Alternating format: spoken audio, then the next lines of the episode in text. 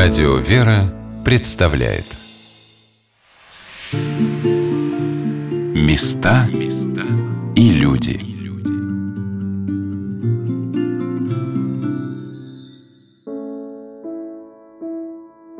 В Москве в Марфо-Мариинской обители милосердия в женском Ставропигиальном монастыре, продолжающем традиции его основательницы, святой преподобной мученицы великой княгини Елизаветы Федоровны – создан медицинский центр «Милосердие», в котором проходят курсы реабилитации дети с диагнозом детский церебральный паралич. В этом центре работают многие специалисты – медики, психологи, логопеды, дефектологи, массажисты. И это тоже традиция, заложенная Елизаветой Федоровной. В центре работают настоящие профессионалы, изучаются и внедряются новейшие достижения в лечении и реабилитации детей с ДЦП. И при этом центр, обитель, постоянно придумывает и развивает свои новые проекты. Так был создан Елизаветинский сад, развивающий центр для детей с ДЦП. Детская выездная паллиативная служба для детей от 0 до 3 лет.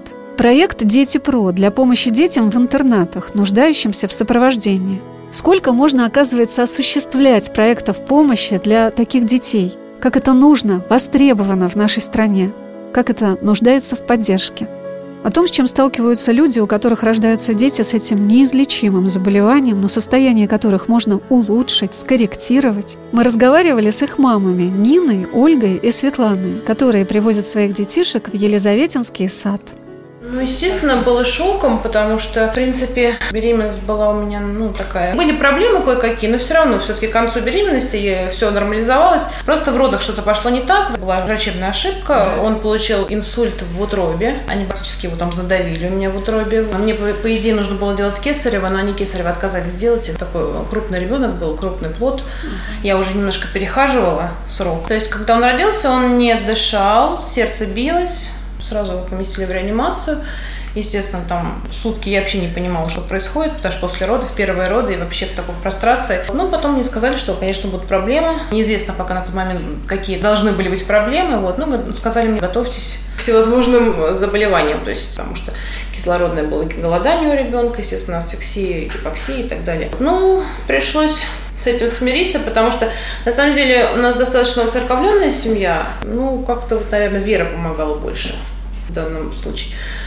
Мы не опускали руки, мы занимались, потому что пока не было диагноза ДЦП, естественно, мы кололи его всякими лекарствами и таблетки давали, то, что нам невролог выписывал. В 6 месяцев поставили диагноз. Конечно, у меня на тот момент немножко так руки опустились, потому что мы все-таки надеялись, что как-то все это выправится. Ну, все равно справились, благодаря, наверное, вере, благодаря поддержке родственников. Муж из воцерковленной семьи, он даже алтарником служил в свое время, кубанский казак, то есть такие там традиции, многодетная семья, и, ну, как-то вот, может быть, даже благодаря тому, что муж поддержал, потому что во многих случаях в таких семьях мужья уходят. Это, наверное, 70% родов из семьи мужчин, потому что они не могут принять ребенка с такими проблемами с ДЦП. У нас многие мамы одинокие. Нина рассказала, как началось лечение ее сына Василия. Я столкнулась с массой проблем, и если мы говорим о медицине, потому что районную поликлинику я даже, наверное, не стоит говорить, потому что в районной поликлинике, когда невролог посмотрел на ребенка, она мне спросила, а что с ним?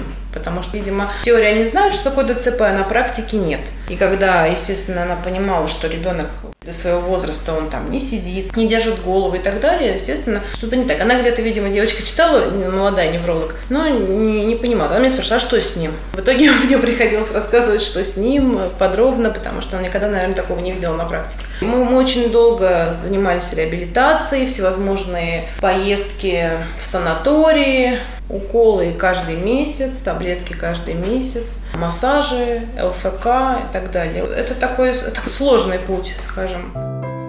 Василий уже выпускник Елизаветинского сада, где занимаются с детишками до 10 лет. Он очень любит слушать радио, смотреть футбольные матчи и прекрасно разбирается в компьютере. Именно поэтому его пригласили для диагностики компьютерной программы для лежачих больных. Она называется iTracker.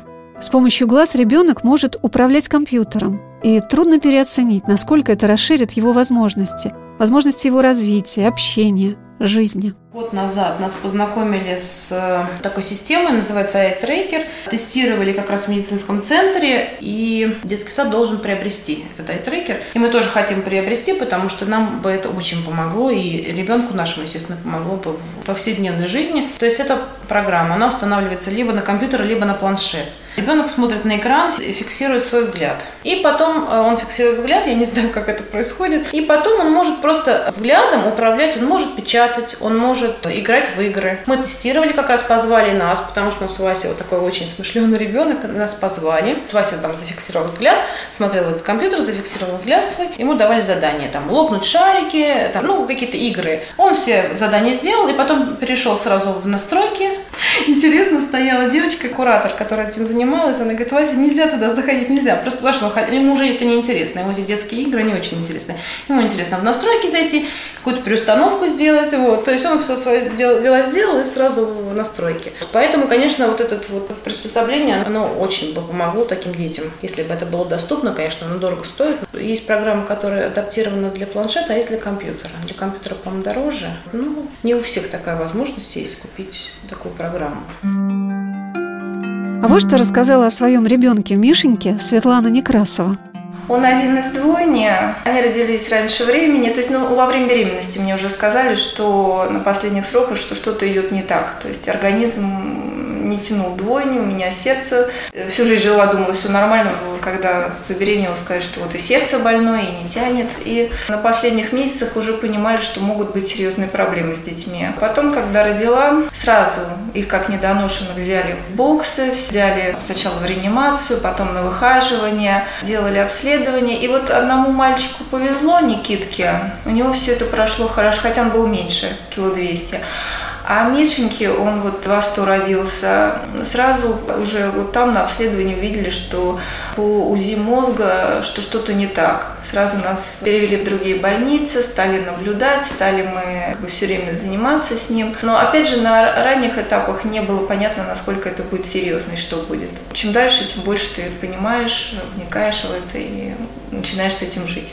Сначала просто даже говорили, что не будет ДЦП, будет просто, ну, там, может, тонус, вот что-то такое отойдет. Может, успокаивали, может, не, не видно действительно было. Но потом все вышло хуже, к сожалению. Где-то в полгода, в год уже стало понятно, что это ДЦП и достаточно тяжелая форма. Тоже, конечно, все время переживаешь, все время пытаешься лечить. Ну, чем дальше, тем понимаешь, что, ну, конечно, можно что-то делать, но тут уже нету таких прям средств, которые могут прям вылечить. Елизаветинский сад – один из уникальных детских садов России. Как хотелось бы, чтобы этот замечательный опыт был освоен, развивался в нашей стране. Что для этого нужно? Наверное, об этом надо спросить в Марфы Мариинской обители милосердия. На мой взгляд, главное – дерзновение. Светлана рассказала, что садик учит детей многому. Это очень хорошо, что есть такая возможность отдавать таких детей в сад. Да, в принципе, садики у меня еще два сына. Я смотрю садики такое место, где учат детей. У меня и старшие два, близняшка и постарше на три годика. Многому научились в своем садике. И Миша здесь учится в садиках. В садиках немножко другая атмосфера, чем дома. Дети все вместе. Есть немножко все-таки воспитатель, а не мама. Потому что сколько дома ты не стараешься, все равно немножко это как игра, можно больше покапризничать. И опять же, нет вот этого окружения детей, на которых ты смотришь. Поэтому меня вот что два других мальчика, что Миша, они многому научились в саду, хотя я старалась очень с ними заниматься, но садики, они хорошо влияют. И у других братиков они научились там на горшок ходить, одеваться сами, с ложкой лучше есть. То же самое Миша сейчас, он, конечно, отстает, но он немножко догоняет в плане того, что тоже учится в садике. Вот горшку они пытаются его немножко приучать, приучать немножко ложкой кушать, вот такие вот какие-то общие навыки. И мне кажется, что именно в садиках это легче сделать. Дома, конечно, тоже надо заниматься, но вот совместно. А Ольга Цейгалова рассказала, что в Марфо-Мариинской обители организован еще один детский сад, точнее лагерь для детей с ДЦП, которые проводят свои смены на Черном море в Севастополе. У нас есть от Марфа-Мариинской обители в Севастополе есть домик такой небольшой, подворье называется. И мы туда своих деток с родителями отправляем по 6-8 семей. Наш едет специалист, как воспитатель, не воспитатель, ну, общие какие-то занятия, организационные вопросы, несколько волонтеров на эти семьи. Родители за свой счет покупают билеты туда-обратно, а там, значит, жилье мы предоставляем и еду. Ну, они вместе ездят на море, в какие-то экскурсии, в паломничество паломнические, просто какие-то достопримечательности в парке. Вместе гуляют вечером, вместе занять на море ездят. Вот, на две недели. Три смены у нас таких за лет. Это наши детишки из сада, да, с родителями. Там полностью не только мама, а полностью вся семья. Им предоставляется комната с удобствами. Ольга поделилась, как маму иногда на море отпускают посидеть в кафе или сбегать в магазин. И насколько это важно для родителей иметь свободное время – которого с больным ребенком практически не бывает.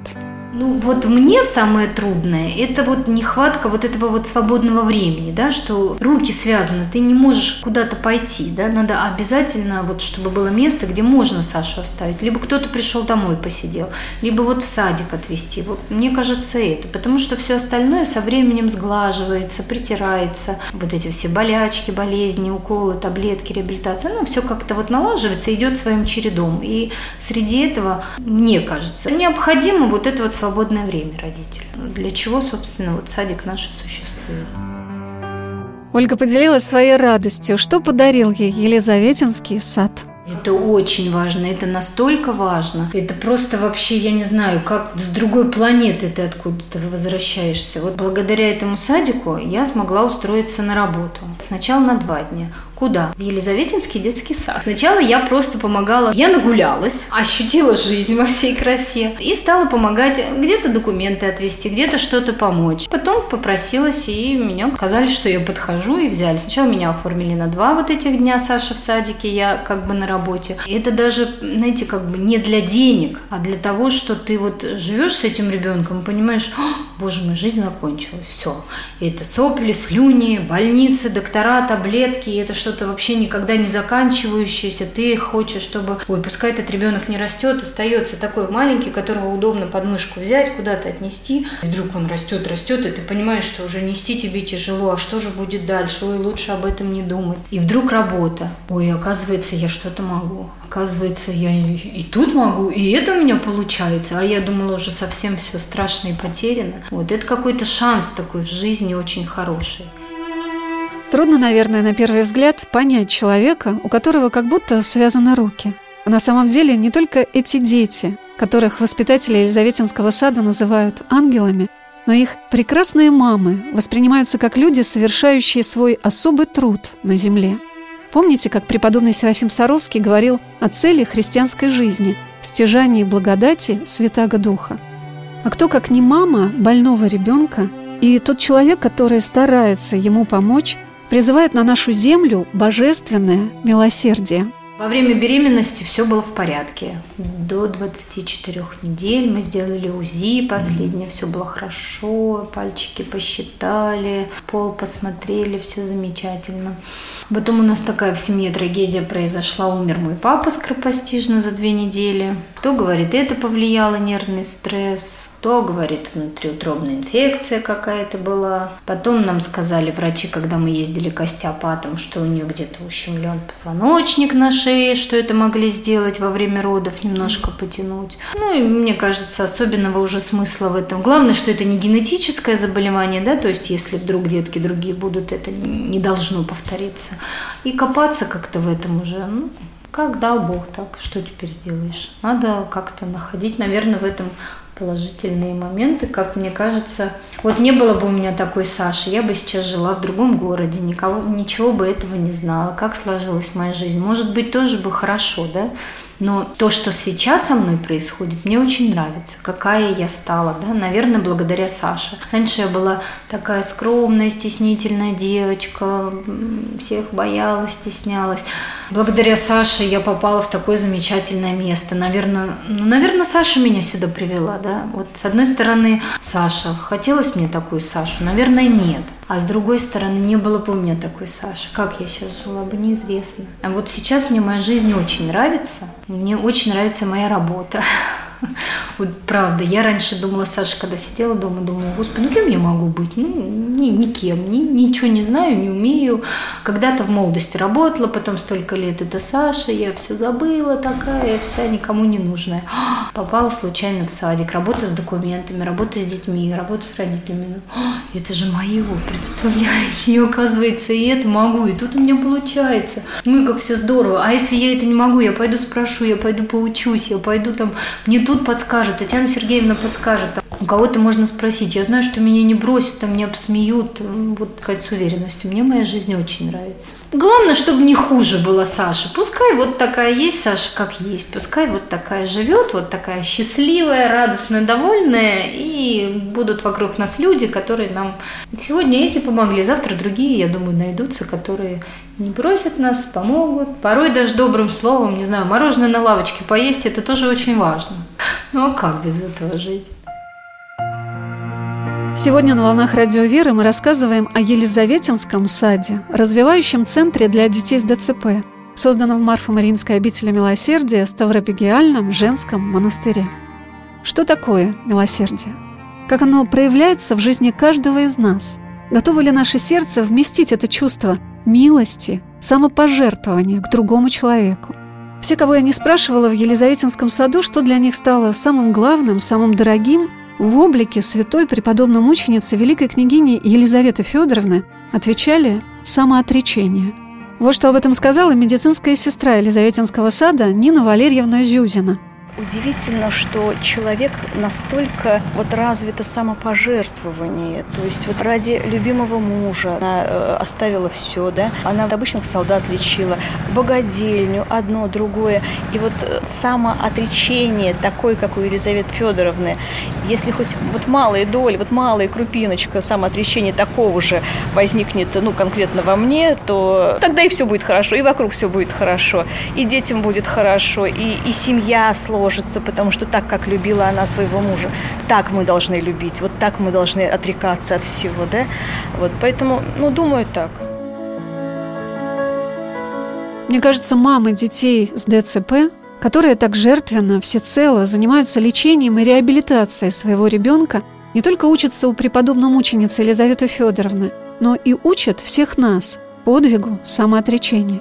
Хотя, наверное, сами никакими подвижницами себя не считают – просто несут свой жизненный крест. И это уже наша ответственность перед ними. Как мы им помогаем? А тяжело ли им? Удивительно, но несчастными они себя не считают. Вот что сказала об этом Нина Корда. Ну, знаете, нет, я, я так не, не считаю, потому что даже вот у нас была встреча с владыкой, ну, у нас мама задавали разные вопросы, не только мама нашего садика, да, из ДЦП, у нас там были мамы, и у кого дети с синдромом Дауна, и, ау, и аутисты и так далее. Ну, и задаем вопрос. Многие задают вопрос, за что мне это, за что мне это. Есть такие да, люди, которые пытаются разобраться, за что я это получил такое наказание.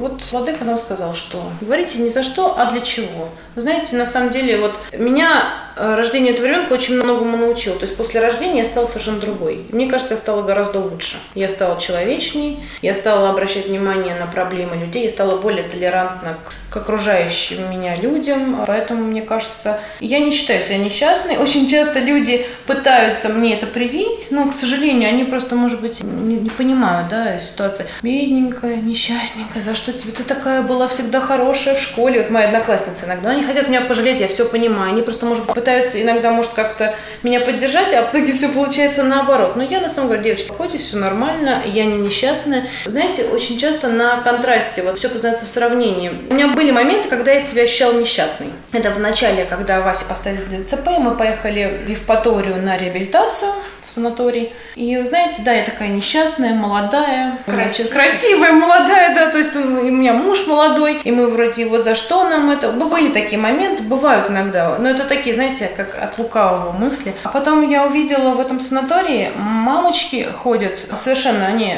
без мужей, одинокие, у которых, например, тройня. ДЦП. Вот представляете, да? Ей помогает, например, сестра или мама. То есть, я так понимаю, мужа нет. И она вот одна, у нее трое детей, и ты понимаешь, что ну, у тебя не такой большой крест, как у этой мамочки, потому что тройня – это, конечно, трое детей, которые не ходят, и как ей тяжело с этой тройной коляской или как-то, да, вот там двойня бывает, тройня и так далее. Либо смотришь, есть дети, которых не только ДЦП, а множественные пороки развития, то есть ДЦП – это самое легкое, что может быть, да, то есть и аутизм, Плюс это, конечно, большая, может быть, проблема. И я, конечно, себя не считаю несчастной. Я рада, потому что у меня ребенок очень общительный, его все любят, кто его знает, все любят. Конечно, незнакомые люди, они так смотрят немножко косо. Но когда они знакомятся с Васей, потом все это проходит. У нас даже здесь, когда приходим на территорию Марфа-Маринской обители, ребята, э, инструкторы ЛФК, массажисты из медицинского центра, они, ой, Васек, привет, дай пять. Ну, такое, знаете, он как, как свой в доску парень, получается. Друзей у нас много появилось. Очень значимым для всех мам, с которыми мне посчастливилось пообщаться в Елизаветинском саду, является то, что их в этой трудной ситуации поддержал муж, отец ребенка. Не оставил, не бросил, был вместе с ними. Ольга Цейгалова говорит, что ее супруг Алексей, хоть иногда и стесняется, но всегда рядом – ну, папа с нами живет, нас не бросил, у нас, в принципе, в семье все не так плохо. Очень долго он с нами сопротивлялся по поводу жилья в Москве, да, чтобы мы все-таки, он хотел увезти нас туда на родину, ну, по, по, по привычке, там бабушки, дедушки, там у нас есть хорошая квартира, дом, а здесь ничего нет, мы снимаем в однокомнатной, и Саше надо было бы по-хорошему, конечно, свежий воздух. Но дело в том, что у нас там нету вообще ничего. То есть даже невролога в детской поликлинике, да, хотя у нас районный город и там 100 километров от областного. Да? Соответственно, вот когда мы к бабушке туда приезжаем, например, вот в отпуск на месяц, у нас не существует в городе таких детей. Их, ну, я замечаю, ага, у этого что-то не то. Но в общем, вот таких, как Саша, мы приезжаем, как, знаете, такая диковин. На коляске на какой-то, большая девочка. Еще Саша там от радости может закричать радостно. Или смотрит на нас, как вот, знаете, как в зоопарке зверюшка. Вот. Но так как мы живем в большом городе и к этому ко всему привыкли, то я не обращаю на это внимания. Ну да, где-то обидно, конечно. Ну, ладно. Папа наш немножечко этого стесняется, наверное, как и все мужчины. И, конечно, гулять Саша один не пойдет. Но если мы идем все вместе, ну, без вопросов, папа катит коляску, папа гордый, папа радостный. Папа научился Сашу кормить, забирать, памперсы менять. Вот две недели я на работе, он с работы приезжает, он ее забирает вот из Бутова, ведет домой, кормит как-то, что-то с ней играет, что-то с ней делает, катает ее на велосипеде. Ну, конечно, наверное, в душе он переживает, потому что у него, у друзей уже такие дети, подобные Саше по возрасту, но здоровые, они ему рассказывают, как они с ними ездят на рыбалку. И, конечно, ему этого, наверное, тоже хочется всего. Но он как-то старается об этом не говорить. Вот. Любит, очень хорошо к ней относится ну, немножко, наверное, стесняется все-таки. Боится, что люди смотрят, оборачиваются. Вот. Ну, держится молодцом. Методист Елизаветинского сада Ирина Образова тоже из небольшого городка, из семьи, где рос больной ребенок. Ее сестра тоже больна ДЦП. Я спросила Ирину, что было для ее родителей самым тяжелым. Мне так как сестре, наверное, никогда это не казалось чем-то таким ужасным, потому что я другой сестры не знала, не видела, она у меня одна такая своеобразная, но тем не менее любимая. Но для родителей, скорее всего, вот эти какие-то нереализованные моменты, которые ты хотел бы вложить, но не получил отдачи, и ограничения в реализации своих каких-то желаний, работа, какие-то поездки, потому что нельзя такого ребенка с кем-то другим оставить. Но это были 80-е годы, в общем, маленький достаточно городок, где инвалидов, как правило, куда-то усылали далеко. Их не было таких явных. И, естественно, восприятие других людей было немножечко неадекватным, что ли. Хотя, не знаю, мне казалось, мы в такой любви всегда жили. У нас столько друзей было у мамы, всегда очень-очень много. И к нам всегда хорошо относились. Я не знаю, мне кажется, все мои черты характера, которые сейчас мне помогают в работе, они заложились именно поэтому. Какое-то сострадание, сопереживание. А Светлана Некрасова рассказала, что ее тоже очень поддержал супруг Владимир. И помогает мама Людмила Ивановна. И они с мужем успевают иногда даже в театр сходить. Как супруг вас поддерживает в этой ситуации? Да, абсолютно. Хотя, конечно, мне кажется, вначале ему даже было тяжелее, чем мне. Сначала был шок, сильный, не знали, куда деваться, были ссоры дома. Но потом мы научились с этим жить, научились как бы радоваться жизни и принимать жизнь такой, какая есть. Вот. И сейчас, да, все нормально, он поддерживает нас. Он очень много тоже занимается с Мишей. Он сюда его возит, и другие места его возит. Хорошо, когда вот такая есть и связь, и возможность, когда бабушки и дедушки uh-huh. помогают, потому что когда трое детей, да, ты все ну, время да. на них, все время в них, все время в них. И вот моя мама, она приходит, она даже не столько помогает в плане там хозяйства или там что-то такое в плане дела какие-то, она просто может посидеть с детьми, а мы сможем, можем куда-то сходить, ну, там, кино, в театр, это тоже здорово. Потому что ну, иногда хочется вот немножко отдохнуть. Светлана поделилась, что понимание того, что произошло в их жизни, со временем приходит. Это приходит. Да, да, первое время тяжело, потом, мне кажется, ну, может, у разных людей по-разному, но у меня, по крайней мере, то, что через какое-то время я поняла, а, как-то по-другому все это восприняла и перестала переживать, так пугаться. Ну, потому что, ну, жизнь есть жизнь, надо жить и радоваться жизни.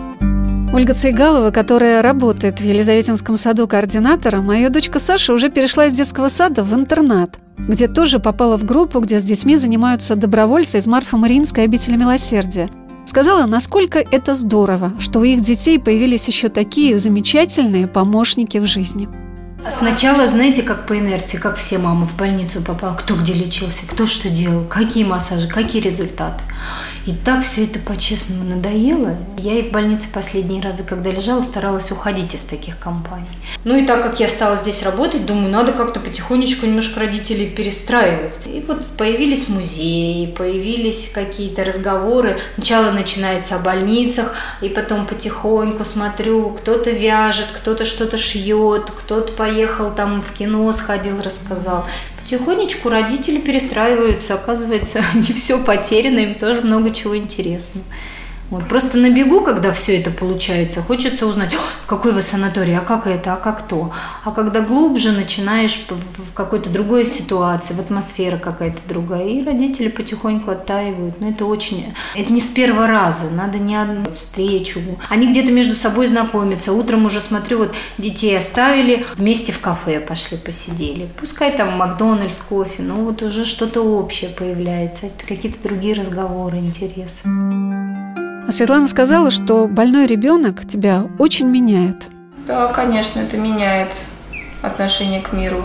Я не знаю, я не считаю, что больной ребенок это там наказание. Это, мне кажется, как урок скорее. То есть ты по-другому начинаешь смотреть на мир, другим вещам немножко радоваться, немножко по-другому его понимать. Конечно, да. Я смотрю на многих людей, которых вот больные дети, они тоже меняются и по-другому тоже воспринимают. Более какое-то глубокое отношение становится к жизни. Ну, конечно, главными участниками нашей программы являются все-таки дети. И пусть многие из них даже не говорят, потому что в Елизаветинском саду принимают детей с тяжелой степенью ДЦП, но, например, Василий и Владик очень умело отключали у меня звук на диктофоне – Наверное, когда надо было меньше говорить, а больше делать. Главное понять, что каждый из нас может сделать для этих чистых, невинных, прекрасных детей, которые получили такую болезнь. И как помочь их мамам и папам идти по жизни так мирно, мудро, кротко и смиренно.